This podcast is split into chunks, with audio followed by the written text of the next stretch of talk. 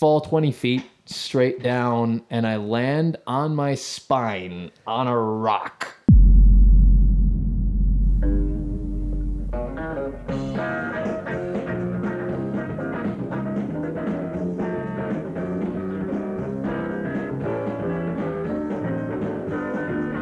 Hello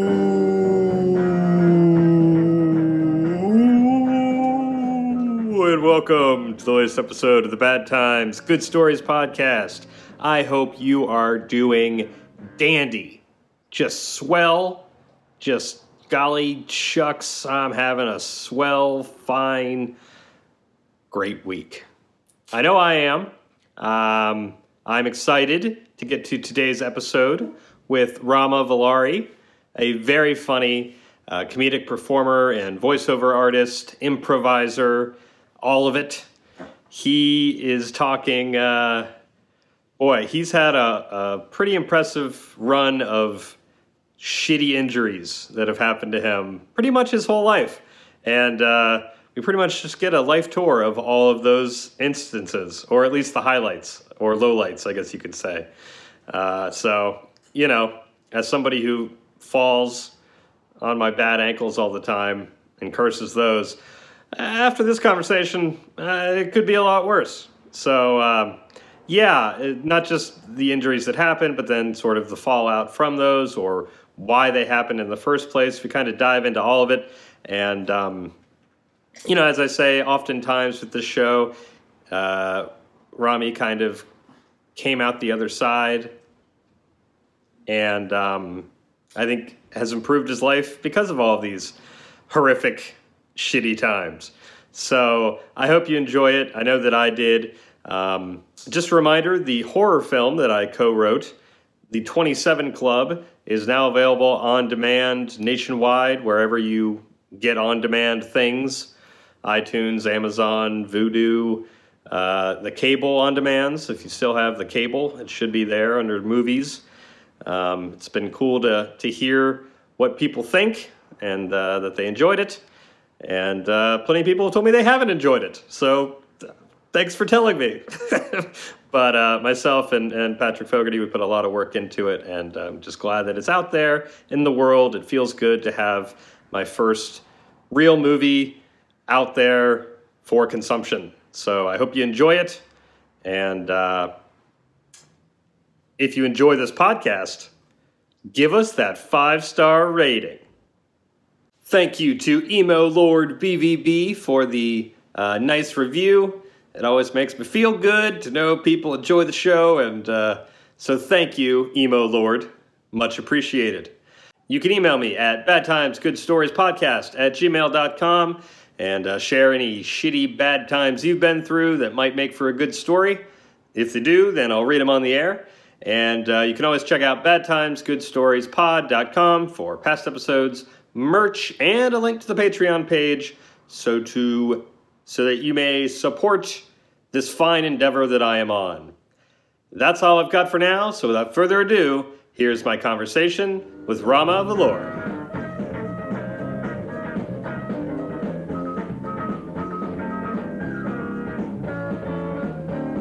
What's your favorite dive bar in LA? Uh, there are two. Okay. There are two. Bordner's sentimentally because that's the bar that all the Second City people go to. Okay. Or we did for the longest time. It was like our cheers. And the other is the Frolic Room. Oh, The Frolic Room is is more of a more of a hallway than a than a Yes, bar. is. But I think it's fair to say now Mm-hmm. that there was a time when I would parade in there with a group of coworkers on a weekday yeah. around one o'clock. Nice. Mm-hmm. We got to know the bartender very well. Um, and the the barflies, they loved us. Learned so much from these old men at the bar that I never want to be one of them. Sure. But man, they loved us. They like, look at these guys. They're just ducking out of work and drinking whiskey and beers in the frolic room with us. Like, yep, that's us. And then one day we just stopped going, which was uh. around the time that I left that job. Huh? Yeah. And now they say, I wonder where they are. I wonder where they is. One of them might be in Thailand with his with his wife. Might have come back. In, fascinating guy, jazz musician, has seen everything. Yeah. There was a guy who used to tell us about the notorious sex club events that would happen in the back room of the Frolic Room in the '60s. He had been Oh. there ever since. There's, he's like, you guys don't know. Like, Frank Sinatra used to come here with eight women, and they would go to that back room, and it was just filthy. Like, were you in there? Yeah, filthy.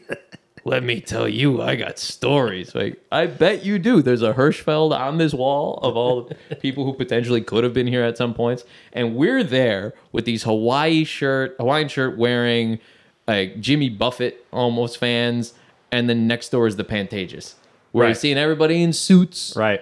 and trying to trying to have a good time seeing legitimate theater, mm-hmm. Broadway in Los Angeles. Oh, yes. And next door is the sticky floor den of iniquity that's poorly lit and wonderful. Yeah. It's really wonderful. Shout out to Abby.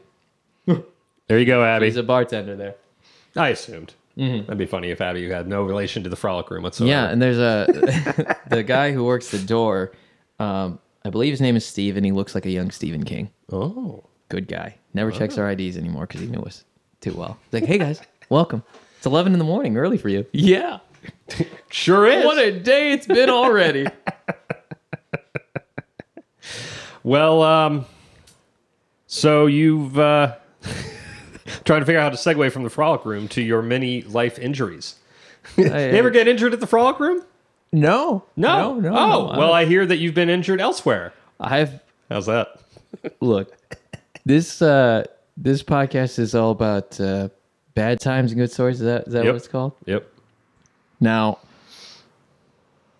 injuries are fascinating. You never know when they're going to come. No. If you did, you wouldn't get hurt. Right. Now, I am a magnet for injuries. Okay. Despite my best efforts to not injure myself, I somehow find ways. Um, any day of the week, I could I could get hurt, and there are a few key injuries that we can talk about here that uh, will really highlight a wide range of embarrassing scenarios potentially that could happen to anyone, but all happen to me. Okay.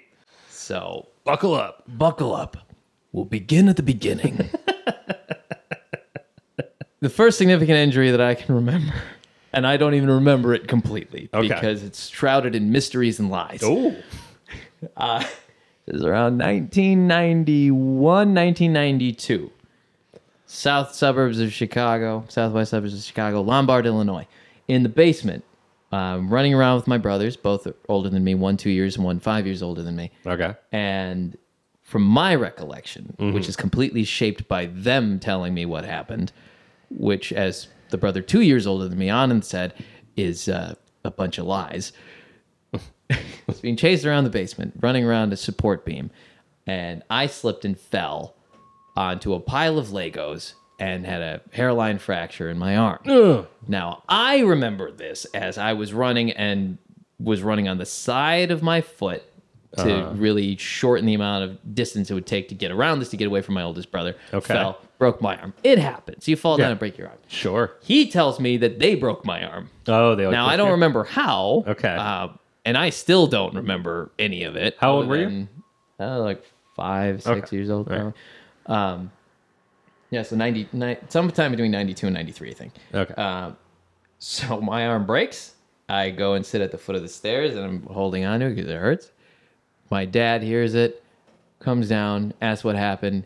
They say I fell on this Lego and broke my arm.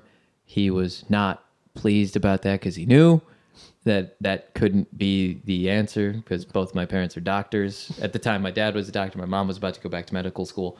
Uh, so there I was, and I had this wonderful cast on my arm. Oh, great. and there, there's where it started. Now, Okay. I have no idea how it really happened, and honestly, it doesn't even matter how it happened. So, it, first significant injury, broken forearm Okay. Go forward. Here's another really dumb injury. Okay. Now, this one is 100% my fault. Okay. In high school, in sophomore English class, shout out to Bill Campa, wherever you may be. Walk in, I have a stack of books in my hand, and you know how big books and high school are. Yes. Everybody you know somehow develops back problems or scoliosis. Mm-hmm. I'm walking in, having a grand old day, right hand filled with books, holding it up like a waiter. I get to my desk. I turn that stack over as I'm sitting down to slam it onto there. Uh huh. Gravity does what it does. The Yes. books leave my hand and start going down, but my ring finger follows it Oh. and goes straight down and Oh. so it's fun. This is this finger basically looks like it's made out of rubber. Oh yeah. And uh, nothing you can do really about a broken finger. You No. just kind of hope it doesn't hurt anymore. sure. Uh, and I played violin, so I just okay. Well, let's let's just wrap this up. that must have and been go. painful. Yeah. Yeah, and when it happened, I was like, mm, okay, that, that's a thing. Yeah. Now the big the big injury that really set off a chain of events that I still have not been able to stop to this day. Okay. this one I can be legitimately proud of. Okay. I was on the tennis team. We're in a tournament. I was playing doubles. I was playing net. I'm six six one. My teammate and partner was he's like five five, short guy. Yeah. So he'd play baseline. Mm-hmm. I'd play net, which you'd think would be the opposite, but Yeah. I had more lateral agility and could jump higher and cut it off. yeah. you had athleticism. You did that. I jumped for a jump smash Yeah. was too busy looking at where I was going to hit it and where it was going to land and watching the follow through that I didn't watch how my leg went when I uh-huh. landed. So I landed on my right leg, it buckled pretty bad. Yeah. But I kept playing because the adrenaline kicked in. I didn't Sure. feel it. Yeah. The trainers tell me you have plantar fasciitis. They wrap my foot and say, go ahead and run. We play hard court. so I'm running for months on what was a hyperextended knee. Oh, that's great. So months later, into the next year, actually, uh, we're we're having a practice. We're about to take a week off. I think it was spring break or something. And I get up, and my right knee just completely gives out. I just stood up from something, and my knee just went out. Yeah. I was didn't know what what happened really, and so I go to the doctor, and he looks and says, Your knee is just filled with scar tissue. Look, there's evidence of tears here, here, and here, your cartilage. so, your solutions to this are either you do surgery, yeah. uh, which likely means you'll have to do more surgeries. You can take cortisone shots, which means you'll have to keep taking cortisone shots, or you do physical therapy. I opt for physical therapy. Sure. It's non invasive. Yeah. So I go back to school on crutches and I walk in and I see the coach and he just his face drops. What happened? I went, yeah, apparently there was a knee injury that had been lingering for nine, ten months. Here it is. so that was junior year of uh, of high school. It took me, I don't know, four or five months of physical therapy before I was back to not having crutches Yeah. or anything and was mobile again. But by that point, you're not playing tennis for the better part of a year. You're kind of done. Right. Everybody else has been playing, and no matter what you do, you're not going to be able to get it back. So that ended that. Years later, um, a couple years later, I'm at University of Illinois and working in radio and everything. And I drive back because from the Chicago area, it's only two hours. I come back home, I walk in, and I'm standing at the counter talking to family. The side door opens, and my cousin's chocolate lab comes running in. Now she's a puppy at this point, Okay. but a bigger, bigger dog with Yeah. an endless amount of energy. Really excited to see everybody. Runs right in and does what bigger dogs do: jumps up and lands their paw on your leg to say hi. That dog put its full force right above my right knee. Mm-hmm. It kicked out again. Oh. So I just collapse in a heap. We go back to the doctor. Congratulations, you get to be on crutches again and do physical therapy again. But now I'm an undergrad at the University of Illinois in the history department, which is in one of the oldest buildings that has very, very infrequently operating elevator. Right, so now I'm upstairs. climbing stairs on crutches and I'm traversing this big campus on crutches. Isn't it weird how crutches have not evolved? Like, uh, we, I imagine your crutches were not comfortable. Oh no, but I, I knew how to run on them. Oh. Yeah, you can That's swing. You can go really fast. Uh, great core strength comes from crutches. That's true. So that was the second time it it had gone, and even after doing rehab, it never felt right. This phantom pain, and it lingered. Now the third time, mm-hmm. this was recent. This was 2017. Okay. 2017. I'm in Los Angeles. I go with a couple friends to a Memphis Grizzlies Los Angeles Lakers game at the Staples Center. Okay. And we go there, we take the train, we're hanging out, and my buddy Nas, his friend bought the tickets to the game. She shows up at halftime. and we had, we were all annoyed because we're sitting in a bar across from the, the stadium wanting to see this basketball game that she said cost $45 for all of us. She says I'm on my way for an hour before the game through the hour and a half of the first half of the game. So we're just in this bar drinking and, and getting annoyed. Right. And she finally shows up. Yeah. We still had to pay her full price, which I still am annoyed. I'm more annoyed about that than Uh, anything yeah. else. Yeah. It's, We go see the second half of the game, complete disaster, awful, awful game, and walk out. And when we walk out, my left foot goes into a pothole on Figueroa, and my knee wrenches. So now this is my left knee, not my right. So Oh. the opposite knee, which had been Okay. compensating for the right for years, yeah. goes. I was like, okay, this is this is not comfortable. I don't know what happened here. And as the day went, my legs started pulling further and further in. So I couldn't straighten it. I could barely put any pressure onto it. Yeah. And I couldn't get an appointment with my doctor for another week. So I'm going Great. to work. I'm still rehearsing for shows with uh, the- with people, with friends of mine who are doing musicals and things. And when I finally go and get to see her, she looks horrified, thinks you've torn everything in your knee. That's always a comforting face when the Yeah. doctor's horrified. Now we're gonna send you to go get X-rays and, and MRIs and all, and we'll see from there. So I go and do that, and she sends me to a specialist, and the orthopedic surgeon looks at it and goes, "Well, everything seems to be in the right place, and there's no breaks. Uh, so we're gonna send you to a physical therapist and see what happens." Go to the physical therapist, and he starts joint manipulation stuff, and says, "You have to quit every show you're a part of."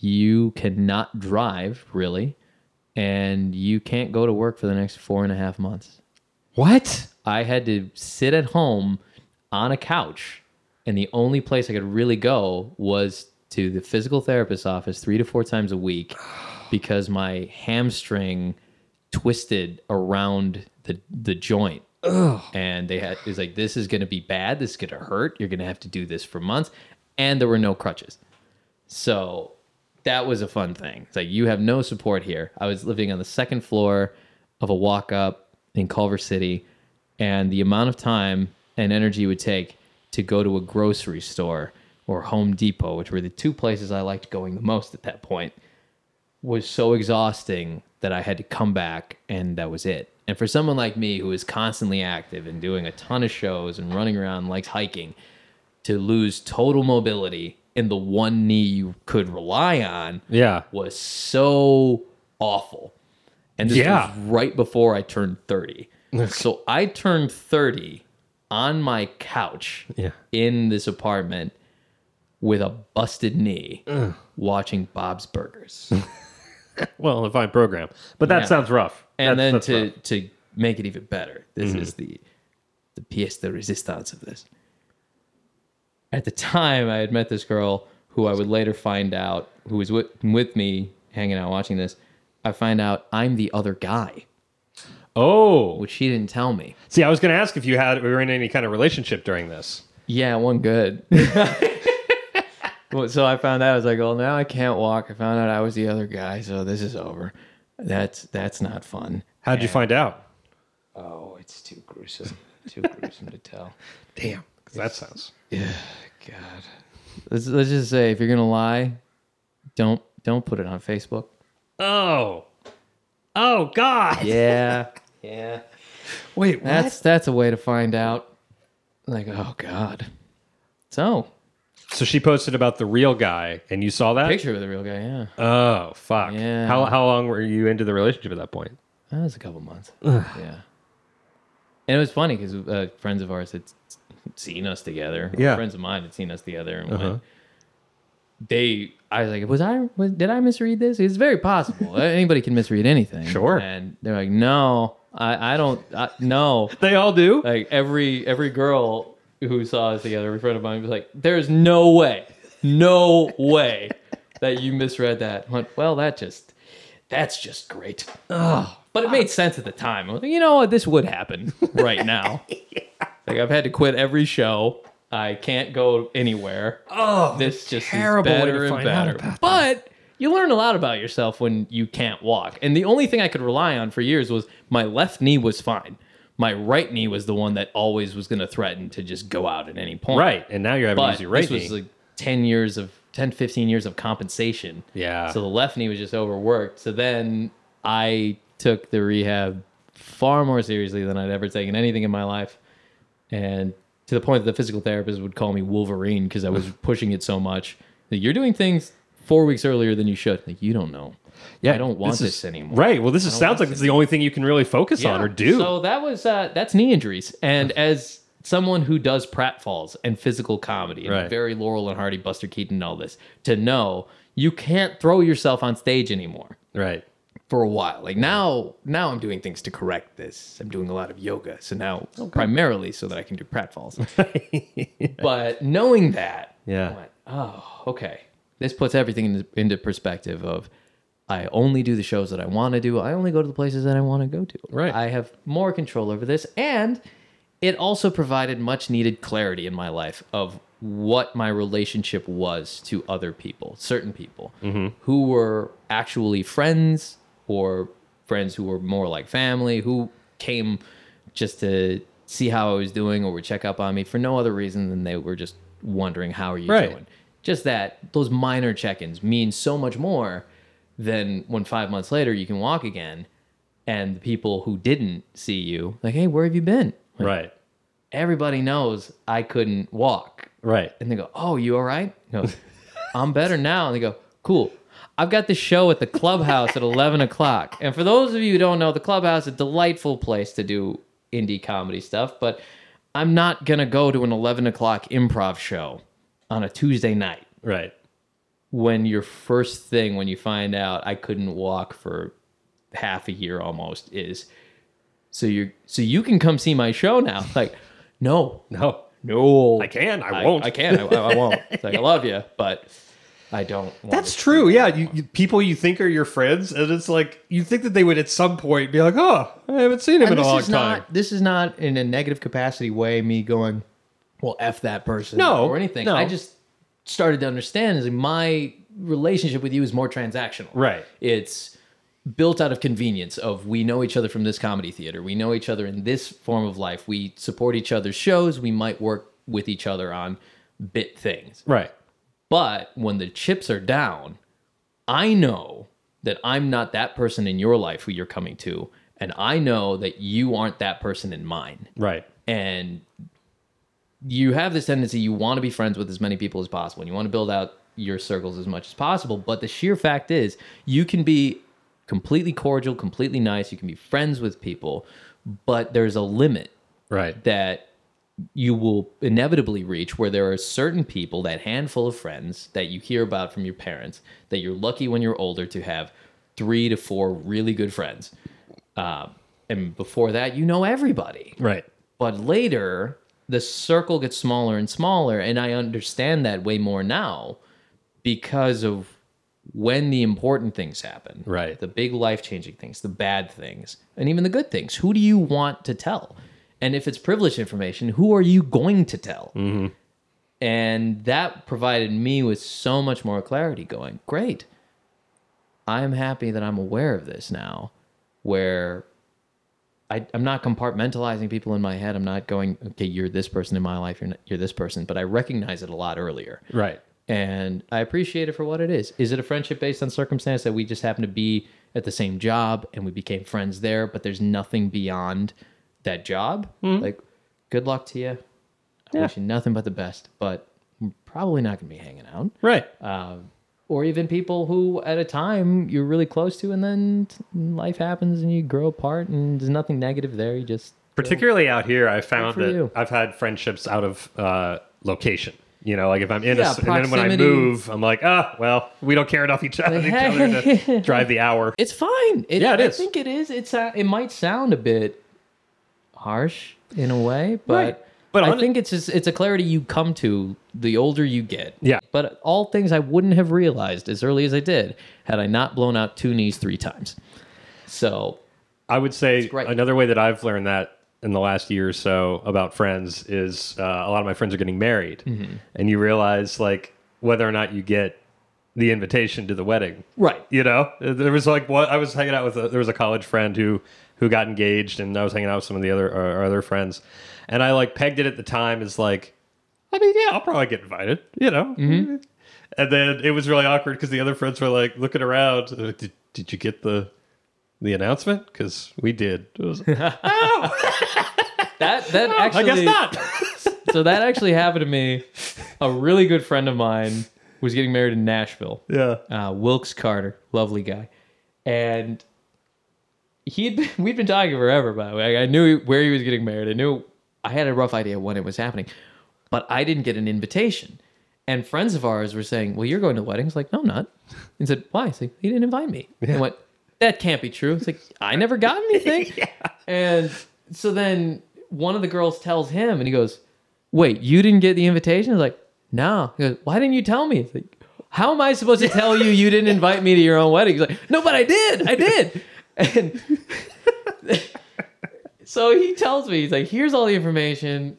His now wife Rachel was like, "Of course he was invited. Like, why can't he come?" And I went, "Well, I didn't know, and I'm a part of this musical that's Friday, Saturday, and Sunday, and I did not get coverage. I couldn't, and I was splitting the part, and the guy who I was splitting the part with was out of town, mm-hmm. and I couldn't take." I couldn't jump on a six hundred dollar red eye to fly Right. to Nashville to go to the wedding, and then come back and do a show the next morning. Mm-hmm. So I went, well, you know, I'll see you here Right. a lot. Yeah. But like a month after his wedding, the invitation showed up in the mail. Holy shit. The postal system just lost it. It had so many stamps of rerouting. Yeah. It had been everywhere. so I bring it in like, hey Wilkes, uh, I want to go. but I think time travel is implausible, so let's let's pretend I did. Yeah. Yeah. But that happens, and I and I thought that was hilarious. But Mm-hmm. there's plenty of people who, like I was in high school with or in undergrad, where I went when they were getting married, and I wasn't going. But that hey, that's fine. Yeah. Of course. Do what you're gonna do. It's your wedding. And it's happened on the other side of things too, where I was invited to a wedding on the other side of the country, Mm-hmm. and then I made it clear to them where they l- listed my priorities because I was like, Ah. you know, I mean, it's not like I was like, You "Fuck just you." pulled out a black book, like here you are, page seventy six. yeah, exactly. Seventy five other people have to be eliminated before you are wedding worthy. And I was like, yeah, I don't know if our friendship's worth the seven hundred dollar round trip ticket, and you know, like, Yeah. eh, So I've been on both sides of it. It's interesting. happens. it's interesting what what embarrassing things or Yeah. injuries will reveal to you. So that that's all that. Now I know that I prefaced this stuff about the knees as this is the this was the first significant thing. Yes. I was wrong Okay. because because this is 1997 1998 1998 Okay. my oldest brother five years older than me prashant was building a suspension brig- bridge out of toothpicks for a, for high school for a physics class like oh can you build this that supports x amount of weight using nothing but toothpicks and hot glue Wow. so he did that Okay. in the basement. Um, and our basement had Berber carpet, which anybody who's familiar with it, it's rough and things stick in it very Mm-hmm. easily. Okay. One of the toothpicks was sticking in the carpet straight up Oh. with dried hot glue on it. None of us noticed Yeah. a couple days later, next day, um, chasing each other around the basement as brothers are wont to do. Right. And I think I'm going to cut him off at the pass, so to speak, by vaulting over the sofa and catching him. Yeah. Why I, being five years younger than him and infinitely smaller than him, thought this was a good idea, still to this day is beyond me. But I do that. I vault over and I land directly onto this unknown toothpick. So it's in my foot, and I go. "Ah." I just look down, and there's this wood sticking out of my foot. And at the time, like he he laughs, I laugh. Like this is this is this is not good. I hop my way up the stairs trying to get to the kitchen. Yeah. Where I know there's a like medical kit with surgical tools in it because both my parents are doctors. And I get all the way up. I get through the living room and there's a step up into the kitchen. I trip on the step Oh. and I land and the whole thing goes all the way in. Oh. So now it just really hurts. Yeah. My mom comes in and I tell her what happened. Yeah. And she can see the entry. And so then she aneth aneth it's a hard word to say. Mm. Aneth anesthetizes it. Okay. Um, Wow, that's tricky What does that right mean? now. Uh, numbs it. Oh, numbs it. anesthetic. Great. Logo Oh, okay. So she goes and she's digging through where it went in to try and find it. yeah. Can't find it. So they take me to the hospital. So that was technically surgery number one on this. Uh-huh. Go to the hospital. Another doctor gives me an injection again. Now he's rooting around. He can't find it. So they say it must have fallen out. And they're, my mom is talking to my brothers. Can you find it? They're looking around. They can't find this thing, obviously, because it's not there. No. So they suture me up. I'm I'm good. Month month and a half goes by. Now I'm on a flight to India for my aunt's wedding. Okay. So this is 1999. Yeah. Um, so I'm flying 1999. This is about a month and a half, two months after this thing has gone into my foot. Now I'm parading around India, walking everywhere, and I'm telling my dad, I think it's still in there because this really hurts. Like, my foot really hurts. Come back from India, third exploratory surgery, still can't find it. Where the hell is this? Nobody knows. So the fourth one, they say now, you know what? If it if there's this pain, there's got to be something going on in your foot that is related to this or something else. So they go, we're going to do a general surgery on it, and we're going to find it if it's there or fix whatever. Say okay, and then because when you do X-rays and things with wood, it looks very much like just flesh and sinews and all at that uh-huh. point. So then they do an ultrasound, and there it is. It had migrated an inch further down my oh. foot and just kept going. So now it was along the middle middle of my foot, along the whole tendon. And is this a full toothpick? Full Like- toothpick. Oh so Oh my god. I had to have this surgery number four. So I'm on and off crutches at this point, constantly. And I'm laying there in the, the surgical theater, and they give me two injections on my ankle, and they don't take right away. Okay. So I could feel the scalpel going into my foot and pulling it down, and it felt like I was like, oh, this is kind of like the sensation of tearing paper. But I wasn't supposed to feel any of that. So I tell them, so they inject me a couple more times. So the next 45 minutes or so, I'm just laying there staring at heart monitors, listening to Selena sing uh, I Could Fall in Love and things like that. That was what was playing. They were playing music? Yeah. Is that common? Oh yeah, yeah. In surgical theater, they do. And then the nurse comes to me after they get it out and shows it to me in like a specimen container, full toothpick, still had hot glue on it, and they said, "This is pretty great. I think he's gonna want to keep this." so I think that the doctor might have kept it. I don't know for how long. Because it was just so ridiculous that someone for four months, five months would be traipsing around the world with a full unbroken toothpick in their foot. Oh, oh God. Yeah. So I can say that, and I actually did the the the calculations on this. I have spent over two years of my life on crutches, and I'm about to turn 32. Okay. So that's a that's a significant amount of time, amount of time, yeah. as a kid where you can't run around and play, or like you know you can't play tennis, you can't do all these things. So don't injure joints. Uh, that's good advice. Don't Mm-hmm. injure joints, and don't try your best not to get a toothpick lodge in there. Foreign, Do foreign everything you can. Do everything you can. I'm shocked it took them four surgeries to just say we're not leaving until we get it out. Yeah, they were well, like, ah, it's probably fine. well, what are you gonna? This like this the middle school kid is telling you I got something in my foot. Like you, wh- Why would you lie? No, but also like how likely are you to be right? Like the flights of fancy and imagination. The improbable nature of me vaulting over a couch to the specific part of the the carpet that had Yeah. a toothpick standing straight up. There's so much that just is fundamentally wrong with it. And then because I decided to hop my way up a flight of stairs and then Yeah. trip at the end, Yeah. they assume it must have come out or Yeah. it must have broken. There's no way there could be a full thing.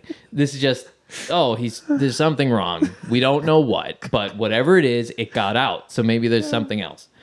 So there's obviously probably things that my parents remember better about it than Sure, I do. yeah, I just yeah. remember two full years of my life on crutches and constant surgeries. But when it when they got it, Yeah. it was out. I was like, told you. that had to I knew so it was good. there. I knew it was there. And I still have this large surgical scar on my right foot Yeah. to this day that I, I look at and go, good reminder.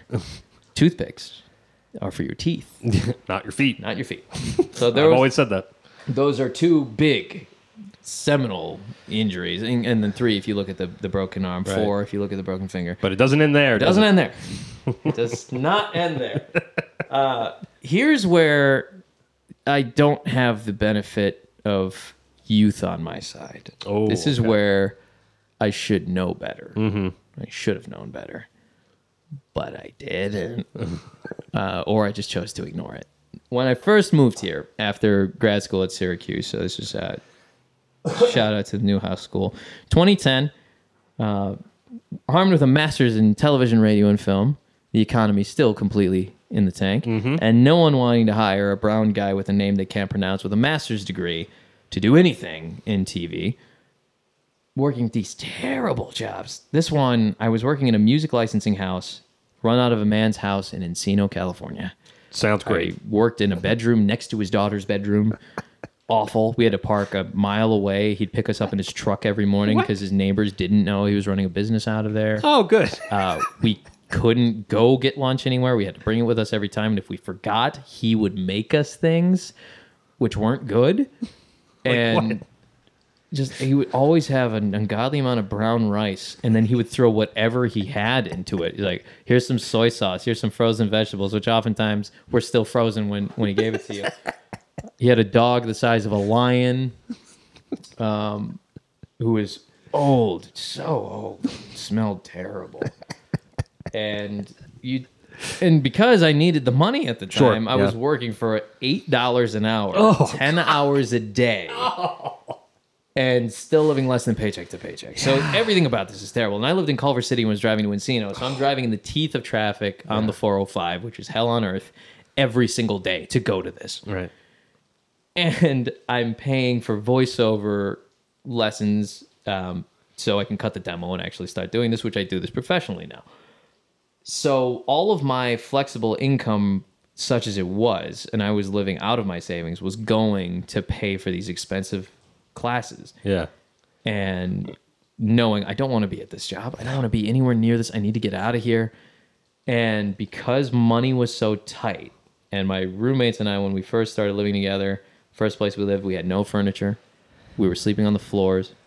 Um, we couldn't afford really anything. So all we would do is we trade off who bought a gallon of milk. We'd all have a bunch of cereal, and we'd eat either cereal or $2 bags of Santitas with cheap cheese and just eat nachos because we couldn't afford anything else. And then we would splurge by spending $5 at Taco Bell. Uh, wonderful time. Things were so much simpler then. But in order to maintain some financial flexibility when things were pretty terrible, I came up with this brilliant solution that I would rather pay my voiceover coach so I could keep making progress on this than stop. I'd rather pay her than buy groceries. Mm. So I would take a week off at a time of not eating. I would just not eat anything. I would work all the time, drink a ton of water, and not eat. Now, this adds up after a while. Yes. Um, and my buddy's birthday is October 28th, so it's right before Halloween. So we were having a party for him. And in our infinite wisdom, we decided to buy Teenage Mutant Ninja Turtle pimp goblets because it was ridiculous. Why not? Eh, 20, 2010 was a simpler time. 2011. Uh, so we get those, and this was also still the height of drinking White Russians because of the Big Lebowski. Right. And we just started drinking them, and, Well, you already had the milk. had the milk. then we got the vodka. It was more vodka than anything else. vodka and Kahlua. So we were drinking it out of these pimp goblets. And if you've seen them at your local Hot Topic or Spencer's Gifts or one of those places that you never want to be caught dead, they're pretty sizable, like 32 ounces can be held in there with ease. So he and I are drinking those. On top of that, we're taking shots of whiskey because we were big fans of Deadwood, still are. and we used to have a drinking game of you drink whiskey when they drink whiskey. Don't do this. Now, this is coming from a guy who doesn't really drink anymore. So a lot of these I, I chalk up to the perils of stupidity and being a shiftless, directionless artist at the time that I was. Sure.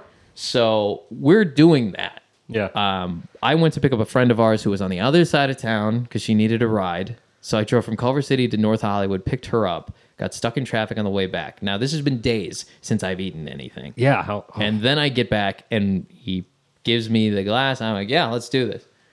And I keep like eyeing a bowl of pretzels on the table. So You'll be mine soon.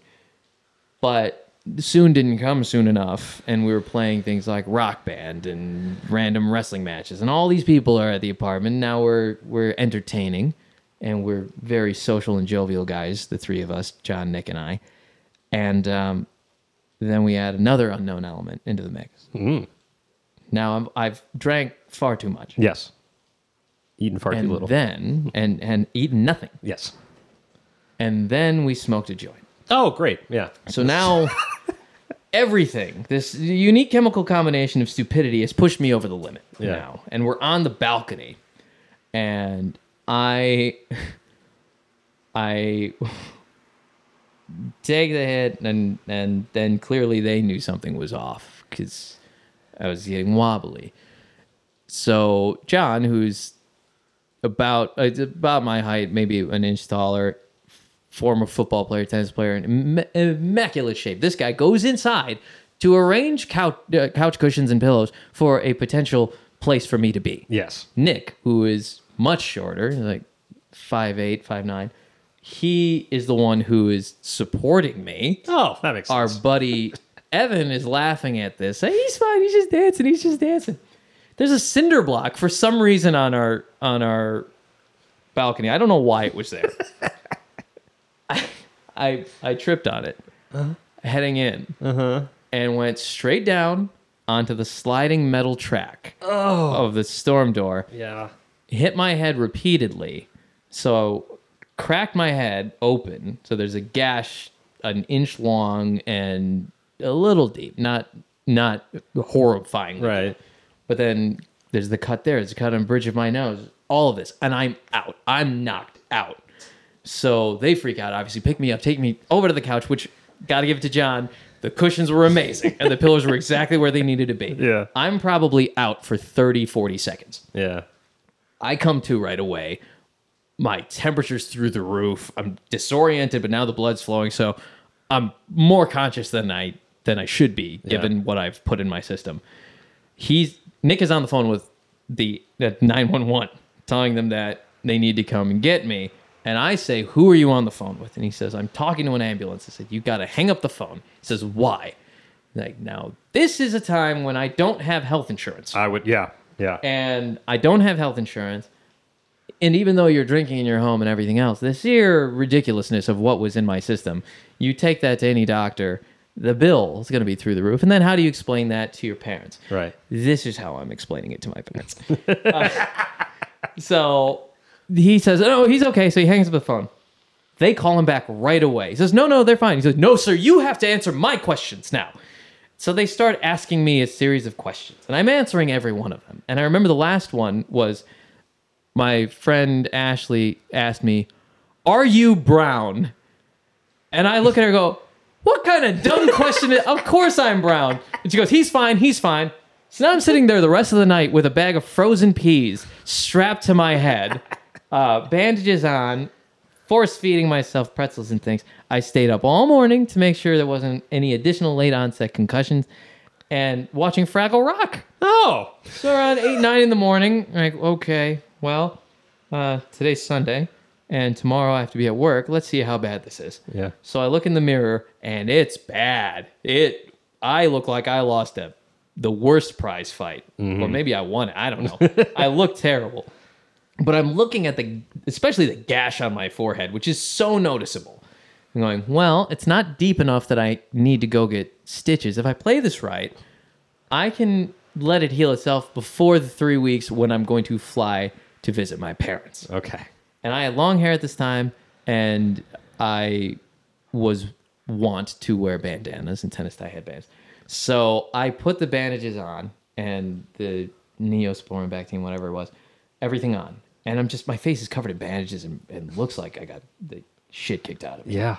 And I go to that job, the music licensing place. Sure. We were all parked on the side road in Encino, and the other three guys who were working with me at the time, we all are standing there waiting for this guy to pick us up in his big truck, and they look at me and they go, Holy shit, what happened to you? Now, the biggest bandage is covered by this tennis tie headband, this Yeah. Rafael Nadal looking thing.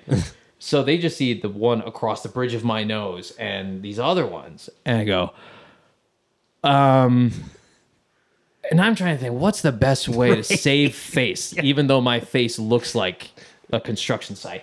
And one of the guys goes, should have seen the other guy, right? It's like, yeah, exactly. you should see the other guy. And I think all of them knew in a way. It's like he just some dumb. Yeah. It's some dumb. Let's let him have some kind of dignity and assume that he lost That a bar nice of him. fight. Yeah. Like great. Three weeks later, I'm sitting next to my mom on a couch, knowing that I still have this scar on my head. It's faded a little bit, um, but noticeable enough that if she if she was close enough, she would see and go, "What happened?" Which happened. She looks at me and goes, What happened there? And I went, Mom, I don't want to lie to you. and I didn't say anything. I just looked forward. And she says, So that's it? You're just not going to say anything? But it's probably for the best. You you don't want to. You don't want to. We're gonna go with You omission don't want to here. know. And even with my dad, he's like, "What did you do?" I said, "Well, let me put it this way. Let's pretend you're me at your at my age, living where I am, what would you be doing? And he went, Oh shit. I was like, Yeah. So let's just say there was some there was some booze and other things involved in not eating, and um, that happened. Yeah. So I clearly probably I, pre- I was knocked out, probably low grade concussion, scars on my head and all.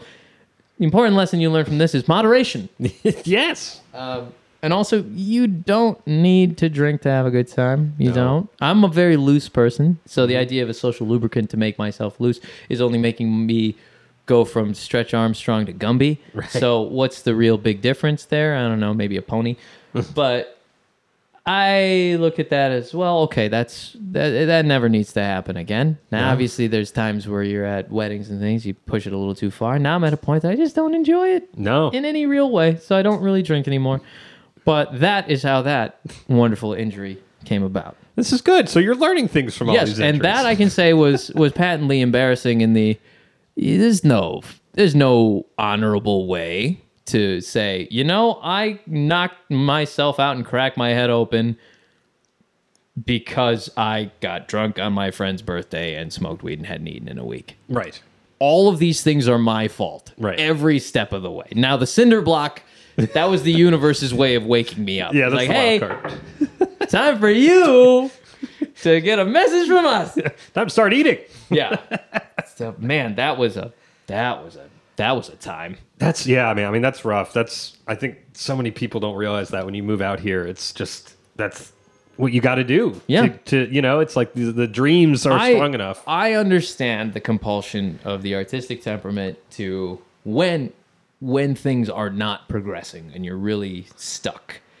And then you go that Hemingway route of you just keep drinking and any doing everything else because you want to feel like anything's worthwhile. And this was before I started going to the Second City and I actually found where I belonged in LA. It was Right. before I met the other South Asian people in LA who are really good friends of mine now. So I was basically an isolated Indian guy surrounded by a bunch of white people who I loved. But when you're the token, and then people start making jokes because they feel they can because you are that ethnic friend of theirs, Right. And you don't want to be around it, or you're looking at it going, well, I know that I studied for this stuff and I trained for this stuff. I have a master's and I still can't get a job. The economy's terrible. I'm barely getting by. When is something actually going to work? And then not liking the city that you're living in at the time. I was like, I didn't, I didn't like LA because there wasn't any place that I could really go Right. that I felt meant anything to me or that I wanted to be a part of. And the bars that my friends would want to go to is like, again, I'm the only non-white person in that bar. I don't want to be there. No. I frankly half the time didn't feel safe. The other time I just didn't dig the vibe. I wanted to be anywhere else. So it wasn't until 2013 when I started at Second City and went, ah, you are my people, my beloved weirdos. and now this is when this time gets fun. But that injury, the uh, the great knockout on the metal track, don't hit your head on metal tracks. They really hurt. That was all pre Finding your place. professionally doing comedy, uh, but it was a really good pratfall that went really, really wrong. Yes. Now the the big one that we we were building to. Yes. This- was in 2010. The year, the place, Syracuse, New York. Okay. I was in grad school, TA for, or sorry, IA, instructional associate, for the head of the TV, t- television, radio, and film department. Uh, and I was the TA who was approved for overtime because I was teaching a TV production class that had a lab component. So I was working over 40 hours a week. On the typical day that they would be, the students would be in the studio building sets and filming and all, I would have to be on campus because of my schedule from 6 p.m. till roughly 4:30 in the morning. Ooh. Okay. So I was I rode my bike everywhere because it's really fun riding on hills there. Um, and I'm riding over there, and I still own this jacket, by the way. This I'm wearing this jacket. It's frayed, cool thing that my brother gave me. I'm on my bicycle. I have my backpack with my computer in it, and I'm going down this big hill that I need to go down before I turn over to the Newhouse two building for people who went there, they they know what I'm talking about. And there's a bus stop there. I'm riding down this hill. The bus is not moving. I get closer to the bus. The bus turns into the street directly towards me. Now, here's where things get really fuzzy. Because I definitely concussed myself here. So, uh, probably low grade. The bus comes towards me, clips the back of my bike. I'm going down this hill at a tremendous speed. I go flying over the handlebars going down the hill. In my moments of clarity, I realize I have this computer with me that I really do need. So I whip the bag around my back to make sure it's not the thing that lands. And as I'm going down to the ground, I put one, put each hand out, left hand palm facing out, right hand also palm facing out, but angled differently to mm-hmm. take most of the shock. Yeah. I go down hard and jam a wrist, roll an ankle, cuts and scrapes and bruises. My bike is messed up. And I did not get the number of the bus that hit me. Bus drives away. Oh. Doesn't even stop. And people on the sidewalks are going, Oh my God, are you okay? And I pause for a second and then I jump up to my feet and I start bouncing in place like a like a box. I'm like, Yeah, I think I'm okay. Like, what? It's like, Yeah, I think I'm good. And they, they're seeing there's some cuts on my face and there's blood. I'm like, yeah, I'm good. And I look at the bike and go, oh man, well that sucks. So I put the bike on my shoulder and I limp my way over to the building, lock my bike up, and I go into class. Oh, uh, adrenaline. But before I get to the class, I stop off at the office and I get get my keys. I go down to the studio. I raid the first aid kit and make braces and things for myself. I walk into the class and open up my computer. And in my infinite wisdom, I think this is the funniest thing ever. So I go on Facebook. and this is an earlier iteration of Facebook where it's I think it might have still had no, you would say your name and then is, and then you have to fill in after that. Yeah, probably still at that time. I wrote something to the effect of I felt the sensation of flight today after being hit by a bus and flying over my handlebars. The good news is I'm fine and the weather is great. something like that. And I left it alone. Yeah. Because I then the teacher's like, hey, put away computers. We're not dealing with that today. I go, okay. So I close it, shut it down. The, the computers got still it got damaged. There were some chips in it, but it was okay. It worked fine. I don't have my phone though. In my mind, my phone went flying when I got hit by the bus and Yeah. is either destroyed or gone to the ages. Sure. So I don't even think about this because I'm too busy regaling people with tales of yeah, I uh, bus hit me, clipped me, whatever it was. It it did enough, even by the mere suggestion of almost hitting me, if whatever the case is, that I went straight over the handlebars, and that was fun. So I'm going from that three hour class immediately to teach for the next seven hours. and I'm thinking nothing of it. I'm just popping Tylenol to deal with the headache and all. And then one of my friends, John, who I ended up living with later, who was there, the guy who moved the, the cushions and pillows, he calls one of our other friends because they I don't have my phone. Says, "Hey, uh, the cops are looking for Rama." He's like, "The cops?" He's like, "Yeah, they're up here at the edit suites. Can can you come up to the third floor?" I'm like, "Yeah, cool." so I'm, and for reference for visual, long hair, uh, bandana again, long cargo shorts on. I look like I just came from some music festival or Yeah. was really into the motorcycle diaries, which I probably was. I go up in the elevator. Elevator opens on the third floor. Cop is standing there across from me. I say, "Hey, you looking for me?" And he goes, "You're Rama?" I go, "Yeah." He goes, "Come over here right now." I go over. And he says, "Your parents have been looking for you for hours. They've been trying to call you, and can't get a hold of you, and they call the police. Something about you getting hit by a bus." And I look at him, show him all these things, like, "Yeah, I got hit by this bus." And he goes, yeah, you need to call him right now. And I went, uh, so here's the thing. And he goes, what? Because you could tell he'd been trying to figure out where the hell I was. Yeah. He goes, so I don't have my phone. It may have been destroyed by the bus, or it might be in my apartment plugged in. I don't know.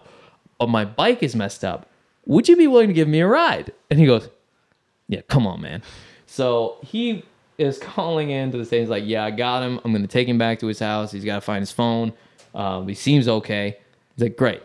I have a habit of walking with my arms behind my back.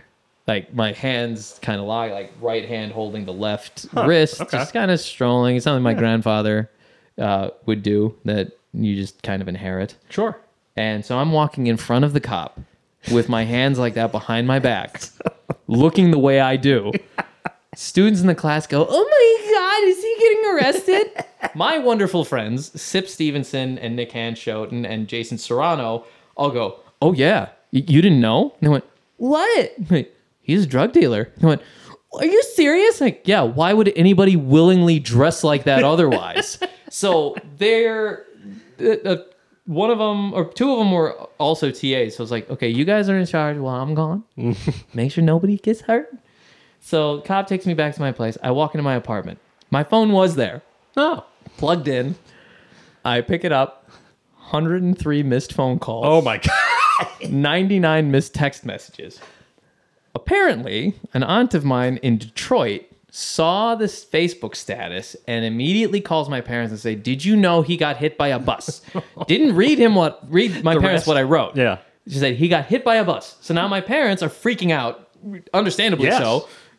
What do you mean he got hit by a bus? So they start calling me. They can't get a hold of me because I'm not answering. I don't have Right. my phone. Right. They call my oldest brother. Do you know anything about this? And he goes, if if he's stupid enough to write on Facebook that he got hit by a bus, I'm sure he's fine. Like you don't know that. You don't know that. now my parents don't have numbers for any of my friends in New York. Hmm. They have a number for my professor's office, but not his house. And when I was teaching, he would just not be there. It was his purview. He just go, yeah, you got this, and he would disappear. So they're calling his office. No one's answering. They don't know who to call, so they call the police looking for me. I finally get it. So I see all the missed messages. I decide to call my oldest brother to take the temperature and see see how this is. So he answers the phone and he just goes, "You idiot!" And I go, "Hello." he goes, "Why would you think that was a good idea?" I was like, "Well, on its face, it seemed very funny since I'm okay." Mm-hmm. And I told him, "Yeah, just the usual cuts, scrapes, bruises, things like that."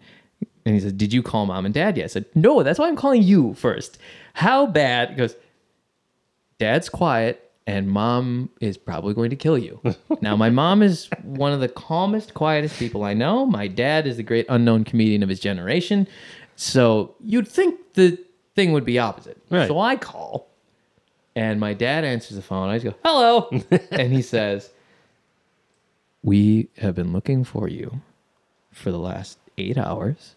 Mamta called and told us you got hit by this bus. We have no numbers for your friends. No, we can't get a hold of your professor. We can't get a hold of anybody. So the police found you. Are you okay? I went, I am all right. Just minor bumps and bruises. Nothing out of the ordinary. He goes, talk to your mother. Hands the phone to my mom, and she goes, "What the hell is wrong with you? Why would you think that's funny?" It's like, well, on, its face, it's it was really funny to me. But she goes, "You're the child of doctors, and you know about late onset concussions." And this was right around the time that the actress Natasha Richardson died after a late onset concussion from an accident skiing. And it's like, you're right. Now that you mentioned all of that stuff that I already knew, uh, that wasn't nearly as funny as I thought. So she says, don't go anywhere. It's like, ooh, can't do that. She says, what are you talking about? It's like, well, I am still teaching, and for liability and insurance reasons, I actually have to be back there because otherwise, if something happens, the university and me will be in a lot of trouble, or university and I will be in a lot of trouble. So said, I'm going to drive back because my bike is a mess, and then I'll be done around 3.30, 4.30 in the morning, and I'll be back. And she says, and then what are you going to do? It's like, I'm going to keep an eye on all this, make sure there's no blurred vision, massive headaches, anything. Um, and then I will call you first thing in the morning. He says, good. So I go back and finish teaching everything. And the student's like, oh my God, I thought you got arrested. It's like, I did. I posted bail. so Get that going. we keep going. And then I get home. I, I just stay up. And then I call and like, yeah, we're good. We're good.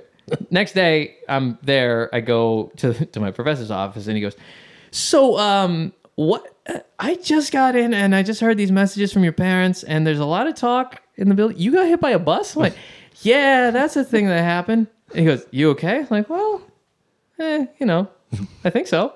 Apart from apart from the usual. Now later, I win an award at at Newhouse, the the Alex Taft Award for Comic Spirit, named after a former TA of this very same professor, who unfortunately was killed in a car accident while driving out to LA. Hmm. So there is an award for whoever most personifies that comic spirit in, in life and in class and work and everything. And he put me up for it and I won it. And I go to the, I leave the class I'm teaching to go and get this thing or to hear the announcement. He's texting me, Where are you? Where are you? So I go, says I win it. And I get on the stage theatrically, of course, because why not? Yeah. And he gets it to me, and I meet that guy's mother and his grandmother Okay. and they hand me the thing. And then as I'm about to go out back to teach, he says, Hey, so you guys know where he got all those bandages and things? And I freeze where I'm standing. I go, Oh God, don't not in front of them. He goes, He got hit by a bus. Oh. And the mother and grandmother, who I'm about I'm gonna spend the rest of the night with Yeah. at dinner and talking to, they go, And the rest of the day, when I'm talking to them, they're asking me, Were you wearing a helmet? No, I was not wearing a helmet. So very lucky. Yeah. Um, this thing happened. Just sheer sheer number of ridiculous things that happen that will force you either from direct contact with the bus or flying over the handlebars because of the implication of almost being hit by the bus. I can't even tell you anymore because it's all fuzzy. right. Um, but then spending the night with these two women who only four years later their son had this Right. accident when they, he was hit head on. I think um, you start to go, well, this wasn't nearly as funny as I thought, but it is a it is an important thing to remember. So the jacket that I wore that day, one of the pockets almost completely ripped off. There's all sorts of new wonderful tears in it. I have never sewed it back. I wear it to this day with all of the tears in it to remind myself of how stupid all of that was. and I've actually booked national commercials wearing that. so uh, it's a lucky jacket. I was good. That sounds like a lucky Um, jacket. Yeah. So there's there's that. You get to you get to appreciate a lot when you what you think is funny in the moment. Maybe take a take a minute, step Right. back and think, is that really that funny? Um, because I'm okay. To me, it's still pretty funny. yeah. It's a good story. But I could see how to everyone else this is a terrible thing. Terrible, terrible thing.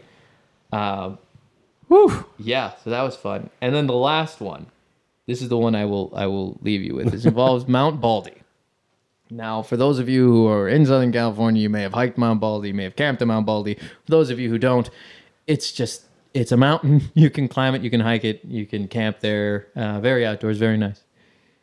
I go up there with the same group of friends from from the Syracuse days. We're camping there, and, and when you're camping and sundowns at like six, what are you gonna do? You drink a bunch of whiskey, you play guitar, and you, you go with your friend's dog to explore an old burnt out power factory at the top of a hill. Every every mountain's the same way. That's what you do. That's what you do. So we're going up in the dark. None of us have flashlights. We're only looking with the light of the moon, which beautiful moon, by the way. Well. Um, so we get up there and we see this thing that had burned down. And instead of going the way that we came, this is hours of of drinking and having fun. We go the opposite way down Sure. and I've never been there. Right. So I'm following one of the other guys, Evan. Uh, and then all of a sudden, where I'm standing, the ground starts giving way. And now I'm sliding like the Silver Surfer almost sideways down the side of Mount Baldy um, in this rock slide. and just picking up more and more speed, trying to find a way to stop, and I can't. Yeah. And then this rock is jutting out like a ramp. I go off said rock. And now I'm completely flying through the air with my back pointed towards the ground. So my legs are out, my arms are out. And in that moment, all I thought was, oh, so this is how it goes, huh? yeah, all right. Sure. What are you gonna do? It's I fitting. mean, it's like, well, this I, I I seem to have earned this. This is post being hit by the uh, post bus incident, post Right. uh, first two knee injuries, broken arm, everything. I'm like, well, this seems fitting. Yeah. If I'm gonna go, it's gonna be in some spectacular way. Off of So, a mountain. Probably like 20, fall 20 feet straight down, and I land on my spine on a rock, and the rock broke in half. What? Yeah. and for a minute, I couldn't feel anything. I bet. I I could move my head, but nothing else was responding. And I was like, "Oh, this is worse. This is so much worse." And then you start feeling the tingling everywhere in your body, and now everything hurts. Where I went, "Thank whoever, God, the universe, whoever is up there laughing at me." Because now that I feel all the pain, I'm okay. Right. So I get up and I stretch it out. Like, this doesn't feel great. And I start walking towards where I think we're camped. Mm-hmm. I walked three miles in the wrong direction. And just completely in the moonlight. I all I heard from them, the other guys, was, "Oh my god, what happened? Are you okay?" I was like, "Yeah, I'm good. I think. Uh, all right." I'll meet you back there. Yeah, so I get up and I start walking towards where I think they are. Now, impaired as we were from hours of whiskey, Right. beer, slinging, slugging, and throwing hatchets into trees, or Gary Paulsen. Um, I'm Good walking reference. these three miles. I pass what looks like a hibernating bear, which very well could have been. And I get to this place called Harwood Lodge. It's just a lodge in the middle of the mountains, has that sign and a single street light illuminating it. I take out my Sony Ericsson phone, little brick, and I take a picture of this, going, I know I went the wrong way now. Um, so I'll have to show them when I get back to them where I ended up. I turn around and I'm walking back the three miles. Now I'm on a lower part of a ridge and I'm looking up at the ridge and I see in silhouette Evan and the dog Hugo leading the way. About 10 feet behind him, John. And then 10 feet behind him, Nick. All of them just shouting my name, trying to find out where I am. And I'm down lower. So I think, well, this is going to be funny. So, of course, I run up and around the ridge behind them and just pop up right behind Nick. And like, who are we looking for? And he goes, God damn you. Like, what happened? And I try explaining what happened. And then I pull out the phone. I was like, look, this is where I end up. Ended up, Harwood Lodge. And he goes, what are you talking about? I was like, oh, Harwood Lodge. There's a picture of Harwood Lodge. He goes, there's only one road that comes up here. We didn't pass any place called Harwood Lodge on the way up here. So how do you end up at Harwood Lodge? I went, I don't know, but here's a picture. And then Evan goes, yeah, no, I camp. uh, I camp here all the time. There's no Harwood Lodge. I think you got kidnapped by aliens. I went, what? He's like, yeah, no, it all checks out. Look, single light, this mysterious place that only you have found. It's like a mirage, probably aliens. Are you sure you're the same person? So now he's just, and Evan can be very convincing when he gets off on these things. So now you Yeah. start wondering, did I get kidnapped by aliens? Was that bear-looking thing an alien? I don't know. Uh, so we get back to the campsite, and then Ashley's there, and she goes, "Where? What did you do?" And we start telling her. It's like, "Yeah, no, checks out. You were kidnapped by aliens." so again, the next day we get up. Oh, and, you know, we we go to sleep, and we're all in these tents, and the wind kicks up. These like 40, 50 mile an hour winds, and we're in these tents that are hmm. getting blown over. So we're just kind of using our weight to keep these tents on the ground. Right. John's in a tent by himself, and it blows over and kind of wraps him in it. So we mm-hmm. all run out to go get him out of it. Yeah. Next day, we all get up. I am very sore, and we go, "Yeah, let's go hiking." So now in daylight, we go hiking. We climbed a waterfall. It was great, but they everybody's response to it was, "Of course that would happen to you." Yeah. It wouldn't happen to anybody else, but it would happen to you. And I went, yes, this is this is true, which is how I know after all of these things that have happened, when the end comes for me, which could be today, could be tomorrow, could be years from now, I don't know. It's probably going to be something unspectacular. I'm gonna I'm gonna slip in the shower, or uh, I don't know, get a cold, fall down a flight of stairs. It'll be something very mundane. Just something that, and that'll be the most embarrassing thing. It's like to to cheat, to cheat death of its prize so often. Yeah. Or to somehow survive despite my best, in spite of my best efforts. Uh, it just feels like it's gonna end on a. Okay, well, you know, I've had some, I've had enough excitement. I've cheated death multiple times Yeah. now. Now I'm content to be the guy who who's the old man at 31 sitting in a recliner listening to jazz records, reading books and drinking tea. I've embraced this. This Nice. is a wonderful, far better way way to live rather than courting chaos Yes. every step of the way. But that that is that is uh, probably the greatest hits Yeah. of innumerable injuries. The silver lining to all of these wonderful things that happen to you, these wonderful and terrible things, is the much needed perspective that comes from things like this. Because I can say, having done all of these things, having gone through all these things, and most of them, or at least half of them, being self inflicted through my own wanton stupidity of youth, I have a greater appreciation for everything in life now than I ever did when we were Jameson slugging Al Swearingen fans watching Deadwood and doing dumb things. Now, I rarely drink because it's an indifferent experience to me, and uh, I, it's just far more chill. I know I know who I am. I know the people in my life who are there when it matters, and having a lot of bad things, really bad things happen in life, uh, not related to this stuff. You know what's important, so really prioritize what's important in your life. Think about the things that make you happy, actively happy, that you mm-hmm. want to do, as mundane as they are walking, planting flowers, smelling flowers, looking at clouds, reading books, listening to music, any of them. And give yourself this gift every day. If you can give yourself one point of the day where you do something for you that you absolutely love, that's a good day. That's a good place to wrap it up, I Yeah. think. Particularly because I have no stories that come anywhere near topping that. So, uh, um, well, where can people find you on social media? Uh, you can stuff? go to my website. That's google.com. You just search for my name. Uh, I'm on Instagram under my own name. It's just Rama Vallury. Second City made me do that because they said we refuse to use this comedy joke name as your handle if you're in all of our shows. And fair enough. What was your joke name? Uh, I had a photo blog called The Traveling Lorax, where I would take this stuffed Lorax doll that my aunt gave me from Kohl's when I graduated grad school because the Lorax was like my favorite book as a kid. Oh, nice. And I took him around the country and around the world and would take pictures of the Lorax, just him in front of Akir's kangaroos in Adelaide and things. And I linked a Tumblr account to that Instagram account. and that's all it was Gotcha. until I started actively performing. And then they went, "Well, are you on Instagram?" I said, "Yeah, it's the Traveling Lorax." And Carrie Ann Pishnak right away went, "You have to. I am not putting that up. That is not you. Put it to your name. You know Yeah. what mine is? It's Pishnak. It's like that's what people should be finding you as." One. Very well, Carrie Ann, you get this one. She was she was right. Right. Yeah. 100% right.